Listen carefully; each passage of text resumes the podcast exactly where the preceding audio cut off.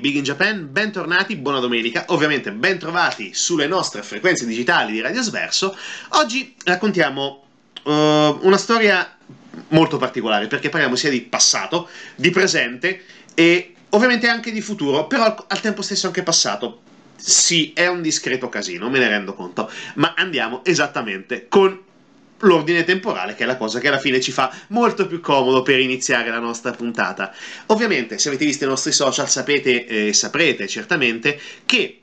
oggi parliamo di Gunbuster. Eh, Gunbuster è un banalmente, o meglio, punta al top Gunbuster, traduzione italiana, non lo pronuncerò in giapponese, state tranquilli. È un eh, quasi classico, diciamo così,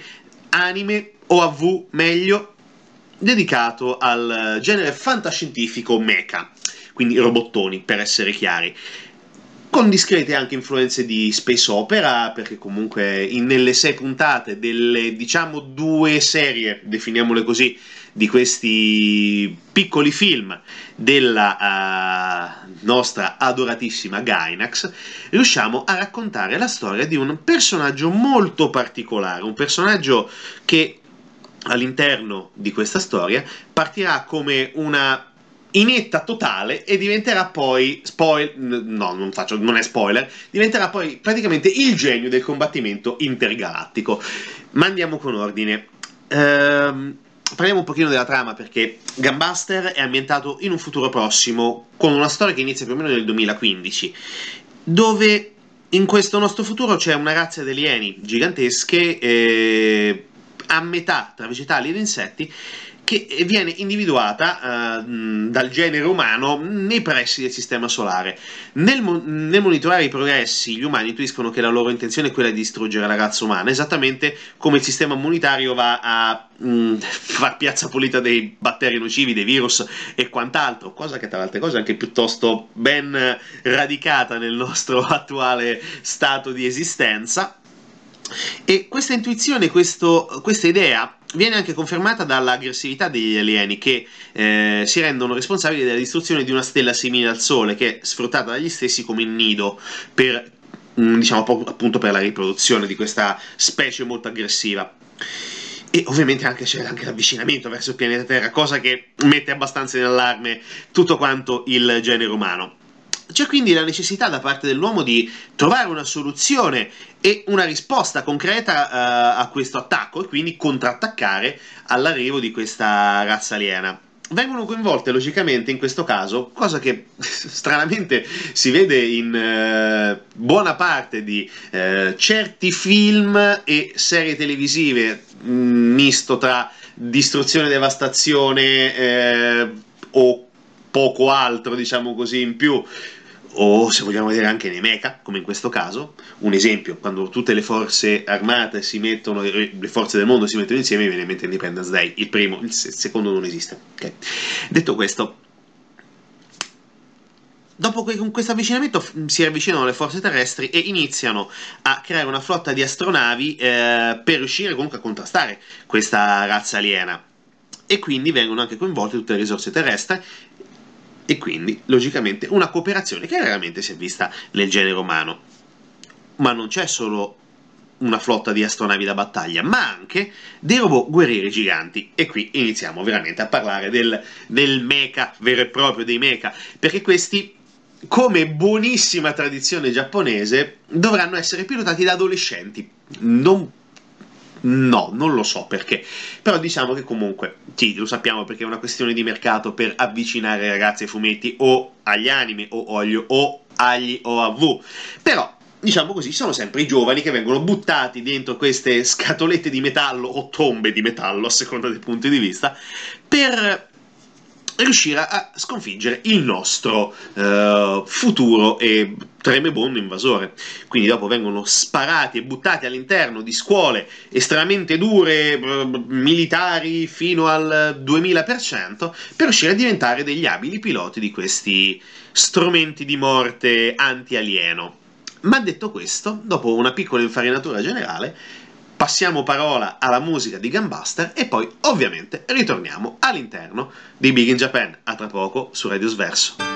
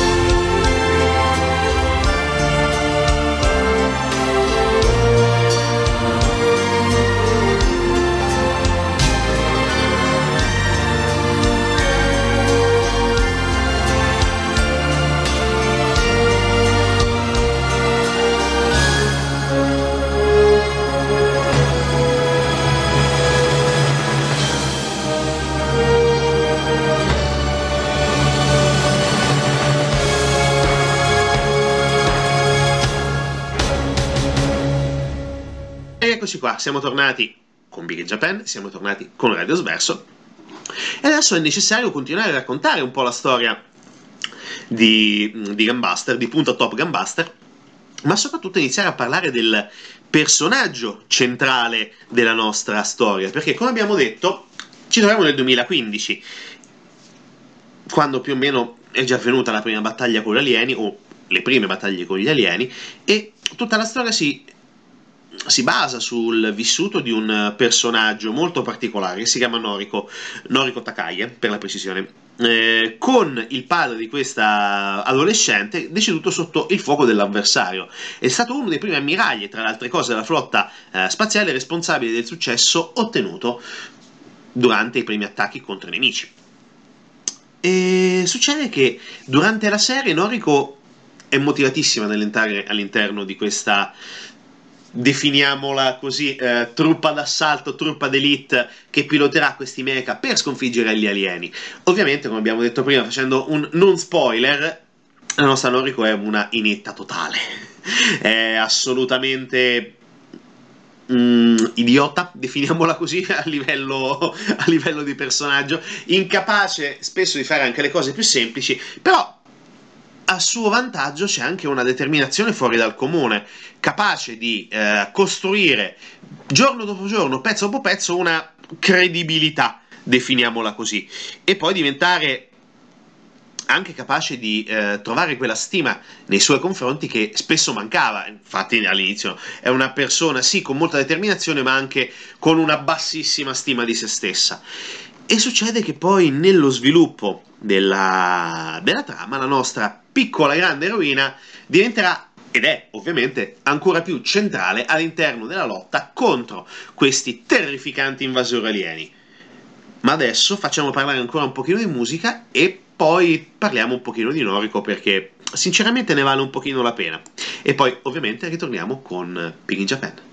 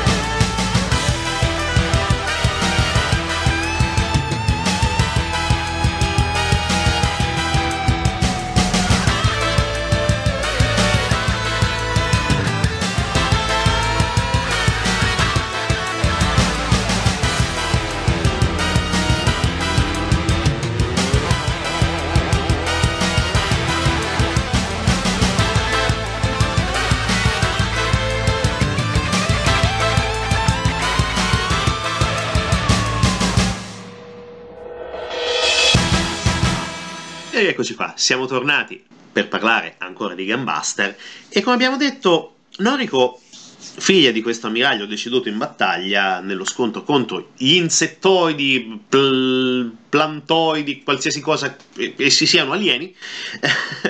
deve eh, la sua voglia di, uh, di, guerra, di battaglia, di lotta, soprattutto per app- per difendere l'onore del padre, per cercare di eh, raccontare una storia diversa e per vendicare appunto la eh, morte del genitore. Abbiamo detto che Goffa e anche l'apparenza di mh, apparente mancanza di talento sembrano pregiudicare il sogno di diventare una pilota di mecha e tuttavia, come abbiamo detto, con questa grande forza di volontà eh, viene spronata dal, dall'esempio della compagna Kazumi Amano peraltro personaggio fondamentale all'interno di Gambasta, e poi anche di un... Uh, di viene definito coach Ota, che è praticamente eh, l'addestratore, un tempo membro della ciurma del padre, poi diventato uno degli addestratori di, questi, di questa truppa di ragazzini. E quindi questa ragazza diventerà pian piano sempre più determinata, sempre più competente per quanto possibile, e poi diventerà anche una cosa fondamentale, diventerà una delle eh, due piloti pilote, pilotesse, non lo so come dire, della Buster Machine, ovvero quella che poi con l'assemblamento, uh, non assemblamento, assemblamento, in questo caso si assemblano, due cose si assemblano, ok, sto facendo il gesto dell'assemblamento, uh, vanno a costruire quello che sarà il Gambuster, ovvero un colosso di 200 metri che è quello che avete visto sui nostri social questa mattina, uh, un robottone di 200 metri di morbidezza, poderosissimo, potentissimo, è capace di far arrivare la nostra eh, tenerissima Noriko, l'ex incapace Noriko, ad un kill count eh, devastante. È stato stimato in maniera, penso io anche ironica, che il kill count di Noriko sia arrivato oltre i 2 miliardi di alieni, roba, diciamo così, abbastanza tranquilla quale adolescente non, ehm, di oggi non sarebbe in grado di fare un kill count di 2 miliardi di, di alieni? Comunque, detto questo, vi lasciamo ancora con un pochino di musica, siamo stati rapidi perché dopo entriamo nel, nel vivo con non questioni tecniche, ma con questioni eh, dal punto di vista registico e di produzione, perché rimaniamo ancora una volta con la musica di Gambuster e con Gambuster e poi ritorniamo con Big in Japan.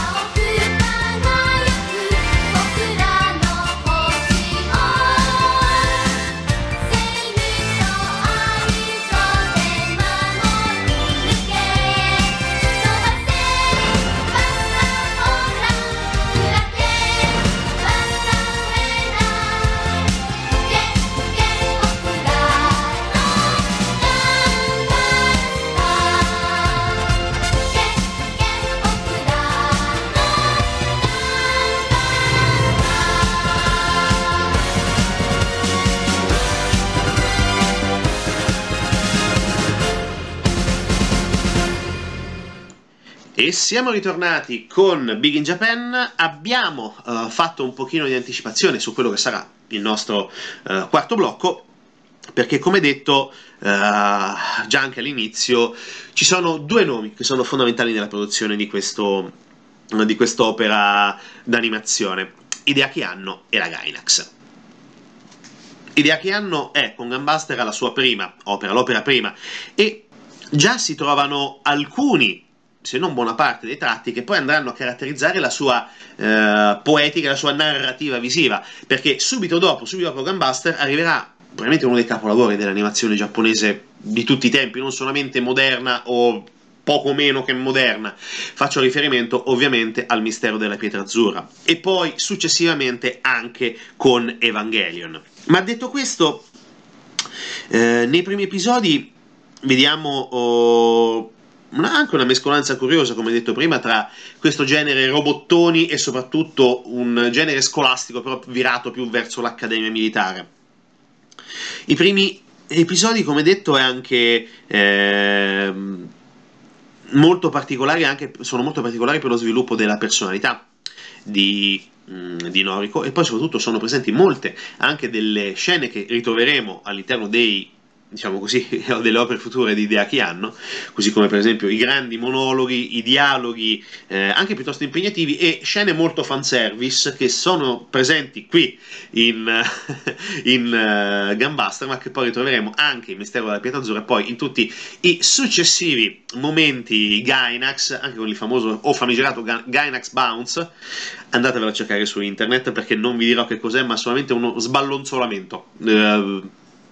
sì, avete capito bene. Ma detto questo,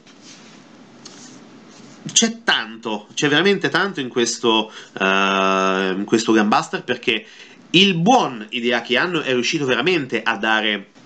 una profondità intensa alla, allo sviluppo uh, del, del, personaggio e anche alla trama, ma poi soprattutto è anche,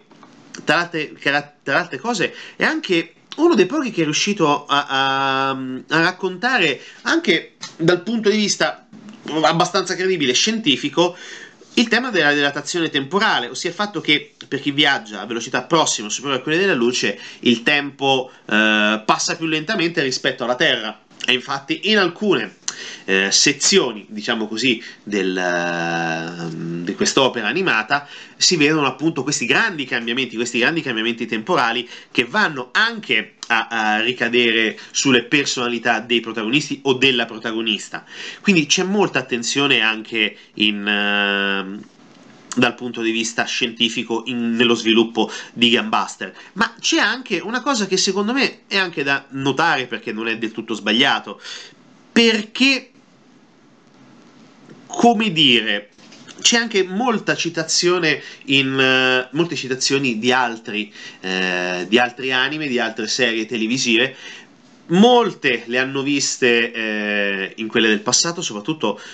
cosa anche molto bizzarra perché c'è qualche riferimento a Jenny la tennista, sì, soprattutto a livello del titolo perché eh, Topu eh, adesso dovrò dirlo in giapponese quindi chiedo scusa, eh, Topu una eh, Topu wo eh, Nerai, tipo, fa diciamo così, una sorta di omaggio allo Spokon, eh, che è la tennista in italiano, ma anche eh, in giapponese chiamato Ace wo Nerai. Quindi, grosso modo, siamo a livello di citazione o anche come film Top Gun, tra altre cose, che poi era uscito proprio in quel periodo storico, o comunque se ne parlava già in quel periodo storico. Quindi c'è Uh, diverse, ci sono diverse cose che vengono citate all'interno di questo anime, ma poi soprattutto uh, il uh, design e anche soprattutto la capacità di mettere subito un'impronta tecnica e, e, diciamo così anche nel vero senso della parola di poetica della, della narrazione dei personaggi eh, da parte di che hanno già si vede in Gunbuster perché nonostante tutto nonostante Noriko sia totalmente inetta all'inizio diventa un personaggio molto rispettabile e rispettato nel corso delle, delle puntate che sono sei tra le altre cose non sono neanche tantissime e vale la pena di vederlo questo è poco ma sicuro non vi lasciamo subito, ascoltiamo ancora un pochino di musica, poi arriviamo alla fine con una curiosità, e questa è veramente una curiosità, perché fa, sinceramente fa anche vedere da un altro punto di vista l'etica del lavoro giapponese e la loro perfezione non troppo perfetta. A tra poco su Big in Japan.